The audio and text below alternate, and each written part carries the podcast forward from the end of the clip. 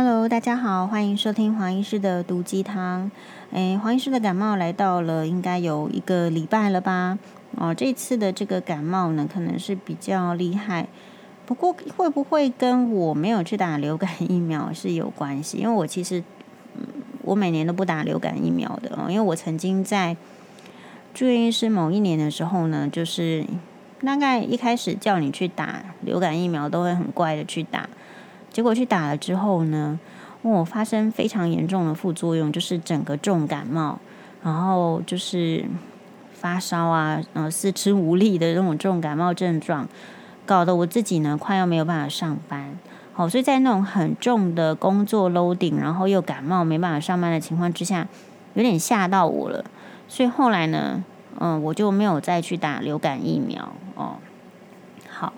那其实感冒呢，就是说流感的话，就是感冒的比较重症哦。那自己的话，就是多休息，多嗯想办法恢复体力啊。像我的话，大概就是呃会补充一些维他命 C， 然后我也会喝鸡精。在感冒的初期，其实喝鸡精、喝鸡汤都非常的有效。但是如果一旦真的感冒上的时候，真的是这种病毒的影响哦，大概就是你只能靠多休息、免疫力，然后不要有并发症，就可以慢慢的度过。好，那我们今天的话呢，就是说有接到两个网友呃传这个图片给黄医师，就是说有黄医师呢呃穿着这个白袍的照片呢，竟然被壮阳药盗用了。好，我就想说，这个我今天直播的时候也有讲。好，我就是想说，哇，现在的这个商人呐、啊，哈，就是或者是说什么，嗯，一些不孝之徒，竟然可以低能至此，就是也没有用智商，然后也不做功课，对吧？好，因为看到黄医师的话，就会想到婆媳问题呀、啊。男生看到黄医师的话，应该全部都阳痿了吧，对不对？倒阳了，对不对？哪能还有什么撞起来呢？不可能嘛！好，所以这个药呢，怎么卖都卖不出去哈，因为吃的肯定是会倒阳的吧，我想是这样。好，所以在这边也跟大家呼吁一下，就是如果是有黄医师自己推荐的品牌或者是推荐的商品，我一定会在自己的粉专，好，自己的这个呃原地，然后直播或者是发文或者是 podcast 是会做宣布或者是。呃，通知大家的哦，就是我如果真的有有推荐的话，那其他没有的话呢，就是呃，就是纯粹就是假借黄医师的名义啦，哈、哦，这不过那个我觉得还蛮一看就知道造假啦，不知道为什么厂商脑子这么笨这样，好、哦，我觉得现在的这个骗子大概也没救了。好，那所以哦，我们今天来回答一位这个网友的问题。他的问题是，哦，我先把他的这个资料调出来。其实问我很久了，但是我因为就是刚好就遇到感冒，就没有时间回复。他说啊，黄医师，你 podcast 能否做一集如何提高对人事物的敏锐度，懂得见招拆招？谢谢。第一个、哦，黄医师。没有很厉害，所以第一个重点是你为什么能够有敏锐度，能够见招拆招。我觉得第一个大重点是你人要够谦虚，要知道自己的不足。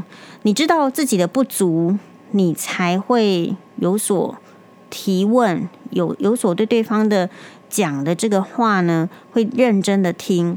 通常那种很自大的人，好，或者是觉得说自己已经不可一世的人，其实他是没有在听人家讲话，他也没有在观察人家，他对人家的一举一动根本就不在乎、不在意。那这样子的时候呢，其实反过来，如果人家是有心要骗你的时候，其实这种人是最好骗的，哦，因为他只在乎自己，只看到自己，他不会看到别人的呃一些所所言所行是不是合乎逻辑。好，所以第一个，其实啊、呃，我觉得这个问题很好啊。你要怎么样提高灵敏、敏灵敏度、敏锐度？你必必须保持谦逊，要谦虚，你必须尊重别人嘛。你尊重别人呢，你才会看到他的眼神，你才会看到他的面部表情，你才会注意到他说的然后你再观察跟他的这个脸上的表情跟他的行为举止是不是相符合嘛，这是第一个。呃，我自己觉得我的灵敏度哈，大概我自己觉得 OK， 但是同样的，这也是犯了一个错误。比如说我这样子的灵敏度到律师前面，比如说在黄律师前面的话，他就会很看不起我，他就会觉得我还是太天真。所以有时候你会说这个敏锐度，我觉得有时候是看领域。哦，比如说，可能我们自己是呃比较医疗相关的，我们可能对商业的灵敏度就低，我们可能对嗯、呃、就是一些比较少接触的，比如说像我自己的话，可能是电脑白痴，我可能对三 C 的灵敏度那种科技的话题，哦，可能灵敏度就很低。所以可能我在工程师面前是一个非常钝的人，也不一定哦。所以很感谢，就是说网友看得起我，觉得说要问我这个敏锐度的问题，我觉得这个是有分领域的，那不见得哦，我们自己这个领域灵敏度低，就一定其他的灵敏度一定会低，所以可能要要训练自己，也不要太没有自信，就说人是不可能十全十美嘛。那今天这边的灵敏度低，一定是有原因的。比如说，我对三 C 的灵敏度非常的低的原因，就是因为我对它没有兴趣。哦，它再怎么便利还是怎么样，我也有时候会觉得很奇怪，我为什么要买苹果电脑？那我当初呢是从这个 Microsoft 买转苹果电脑的时候，其实也只是因为它的外形好看而已。啊，并不是说因为人家跟我讲说，哦，它其实是很适合怎么样，很便利哈。在我们那个年代一开始，其实用这个 MacBook 呃的这种电脑，其实是很少人的。好，所以我后来在换电脑的时候，为什么去买这个 MacBook 呢？纯粹就是好像嗯、呃、比较偶像类而已，这样。好，所以敏锐度这件事情就是看你的兴趣。所以同样的，为什么很多？呃，你说好像听起来教育程度高的女医师，或是女教师，或者是什么样的博士，你说很容易被渣男骗了，那这个就是代表什么？他们在爱情当中的感情，好，还有跟这个异性相处中的敏锐度很低嘛？那是不是因为他们没有兴趣呢？哦，所以跟你的这个相处的时间也是有关系。比如说，如果你长时间，我这个是有一点自己经验的分享，如果你长时间你只关注在课业，你只关注在职场的表现，你其实没有什么心力去看剧啦，去追剧，什么言情小说也没有在看，什么两性专家的专栏抛到一边去，不知道在写什么，自己好像用不到什么女人香，呃，什么性知识啊。你如果很长时间对这些事情嗤之以鼻的时候，你当然会对两性关系、对性知识，然后或者是对于一些呃异性的相处之道，你当然是敏锐度很低的。所以第三个，你敏锐度要提高，就是你必须要增加你的呃需求性嘛。你要有需求，你才会产生兴趣。然后呢，你有兴趣之后，你才会有敏锐度啊。哦，所以比如说，你如果把我丢到这个深山里，那我就没有敏锐度了，因为我不常爬山。但是你如果把我丢在百货公司里，我敏锐度就很高，我都可以在百货公司里面帮大家带路哦，哦，找专柜、找厕所、找这个地下街都非常的快。好，所以这个问题是大哉问。好，那至于说怎么样能够这个，他的意思应该是说，如果我们敏锐度提高之后呢，就可以比较能够懂得见招拆招了吧。哦，所以你是怀疑说是不是自己的能力不够，敏锐度太低，神经太大条，才会说好像后知后觉，没有在当下就立即的做出反应，然后事后回去呢又这个百转千回，觉得自己怎么会这么钝，怎么没有在当时就很快速的做出反应呢？那我觉得这个可能呢要跟你自己的这个个性比较有关系的。比如说怎么样呢，有一些人的个性其实是急性子，那这不用讲，他就很快会做出反应。那有一些人的个性呢其实是慢性子，那这个我觉得没有好坏，但是遇到事情的时候呃，反应就会不一样。好，比如说我自己觉得嗯，这个不晓得是好还是坏，但是呢，比如说我自己以前上班背的时候呢，其实是有背一个 Prada 的尼龙包，就作为一个上班包呢，就是上班族这样子哦，其实实在是非常的便利。第一个，它尼龙的材质非常的轻便，然后很很能装，然后总而言之呢，就是黄医师大爱。像每每次背去医学会的时候，都会有医生问我说在哪里买的，因为看起来就是你看，就是很多女医师会觉得这个就是好用的包，很适合上班的包。然后呢，我也有一个这个同学呢，他就问我说啊，这个一个 Prada 包包大概多少钱？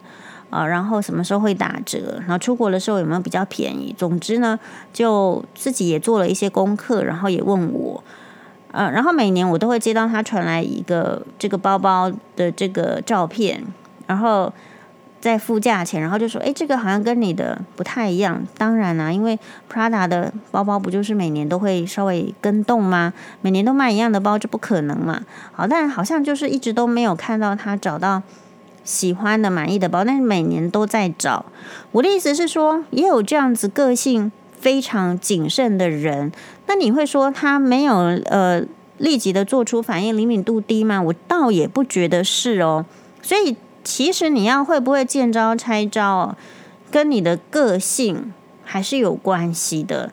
所以如果你是呃这个慢郎中的个性，你想要见招拆招，你可能必须提醒自己说，哦，要练习至少，呃，人家是什么七步成诗嘛，对不对？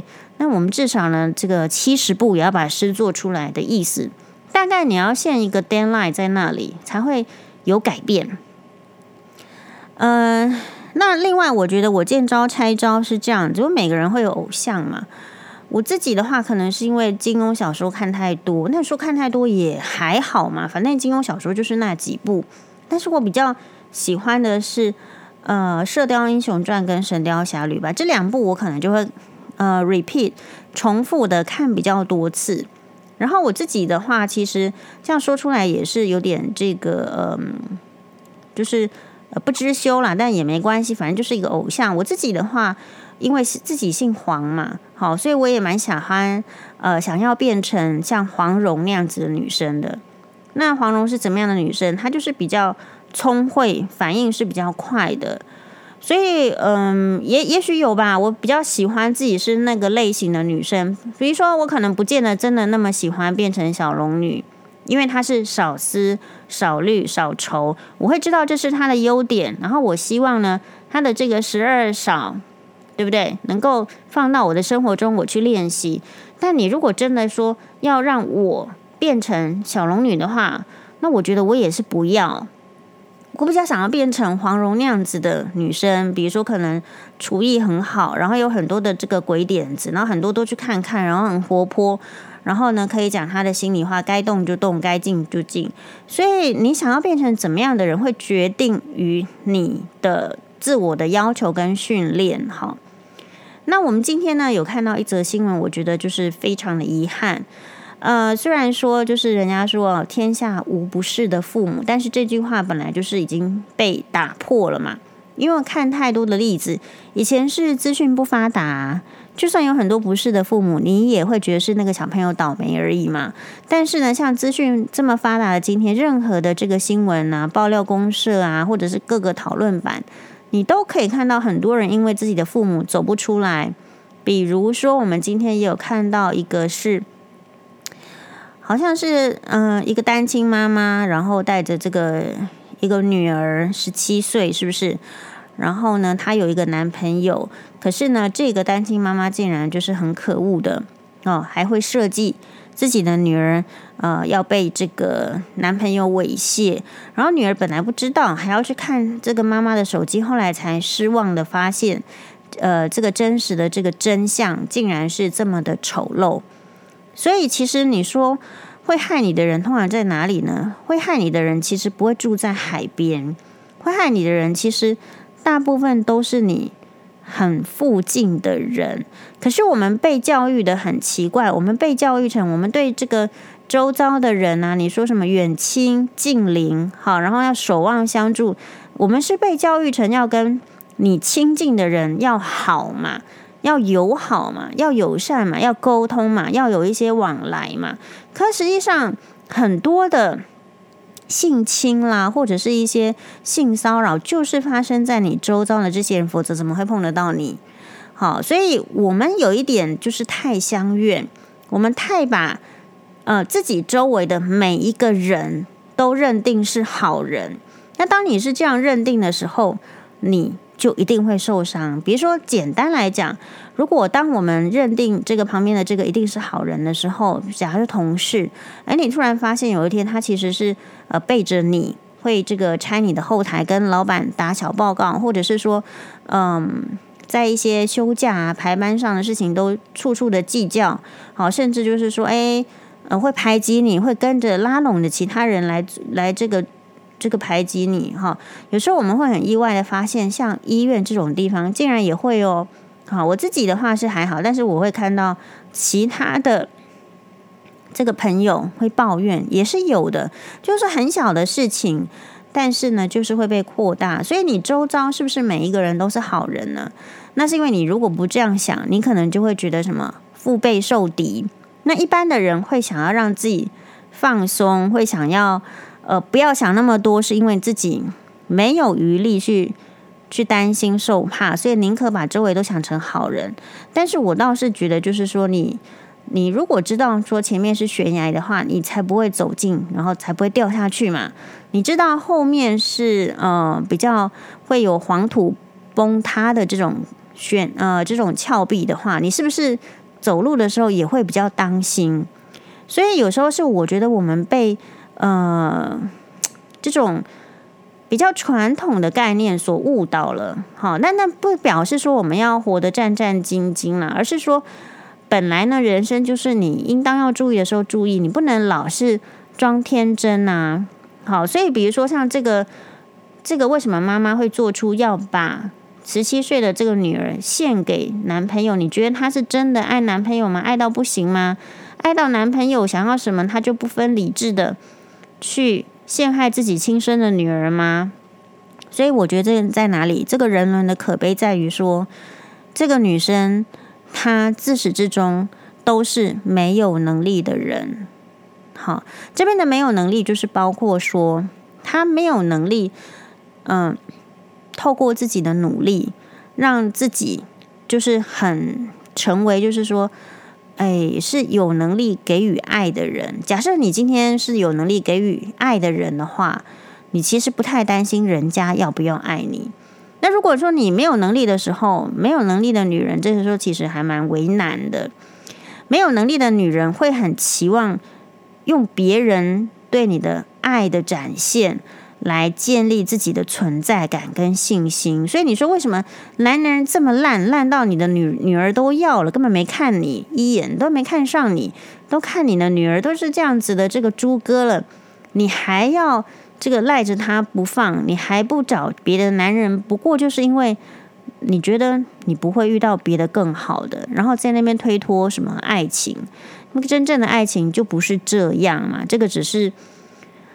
呃，非常可怜的、非常可惜的一桩这个人伦悲剧。可是这个人伦悲剧呢，可以避免吗？可以，但是有时候我们的女性朋友太软弱了。我们可以说这个社会对女性、对离婚的女性不友善，因为我觉得条件不是很好。如果要靠单一自己的一份工作，真的不太容易养活一个小孩嘛。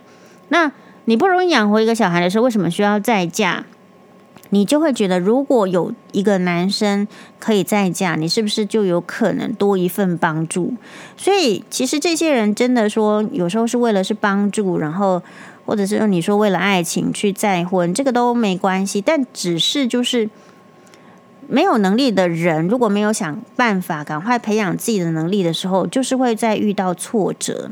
不管结几次婚都是一样的，在遇到挫折的时候，就是你以前没有能力，那现在呢，遇到小孩子需要保护的时候，哎，你会发现你还是没有能力，你还是得要依附现在这个男朋友。你如果要依附他的金钱，你需要依附他能给予你什么，你才能够等于说有自己的一个想要的生活的模式。你自己赚不来的话，你就会沦落这个境地嘛，你就会变成禽兽似的抛出什么东西，只是为了可以让别的禽兽不先咬你而已嘛。好，所以就变得就是很兽性了。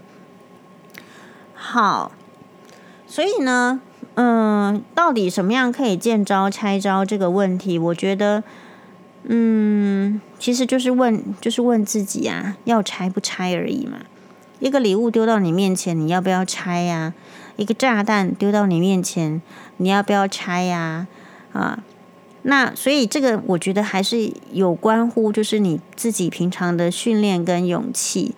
但我们可以肯定的是，如果你常常让自己就是处于第二线，二比较后退，我觉得就很像是拉弦乐社，你常常拉第二步的话，你久了你也不想练习第一步嘛。所以，嗯，见招拆招这件事情，大概会需要你自己到底想不想要拆嘛？人家招就是来了，就像练武功一样，我武侠小说就是大家看嘛，你一定是从第一步练到怎么最上层的武功啊，你就慢慢练啊。但是你不要一开始就当成好像你一定不会遇到坏人一样。所以其实。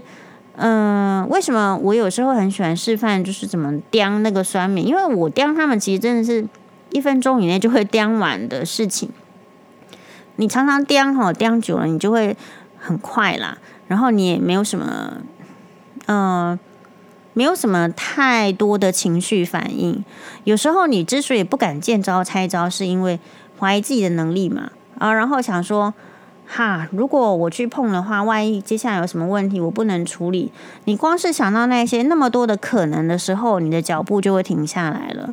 所以也许呃，黄医师会比较建议的做法就是，其实每一件事情当中哦，你一定都可以得到东西，当然你也可能会失去东西，所以得失之间，你如果练习一下得失心不要太重，你大概就是顺天理应人，顺天理应人心吧。你的心是什么，你顺应着去做，也不要太扭曲，也不用太违背自己。我觉得总是能够有一些改变的。好，所以嗯，我们的粉专常常会有有人提问啦，哈，那我们就很欢迎大家提问。有没有觉得黄医师越来越和缓了呢？哦，生病感冒有比较和缓一点哦。好，今天有一个网友问说，黄医师会撒娇吗？我自己是认为我是不会啦。好，但是是不是有没有可能撒娇呢？嗯，应该如果这个韩剧看多了，应该也是会吧。好，所以黄医师努力看韩剧中，哈哈哈哈哈哈。不会的事情就学嘛，但是不要先否定它。好，也没有什么什么什么性别的问题。Alright， 谢谢大家，拜拜。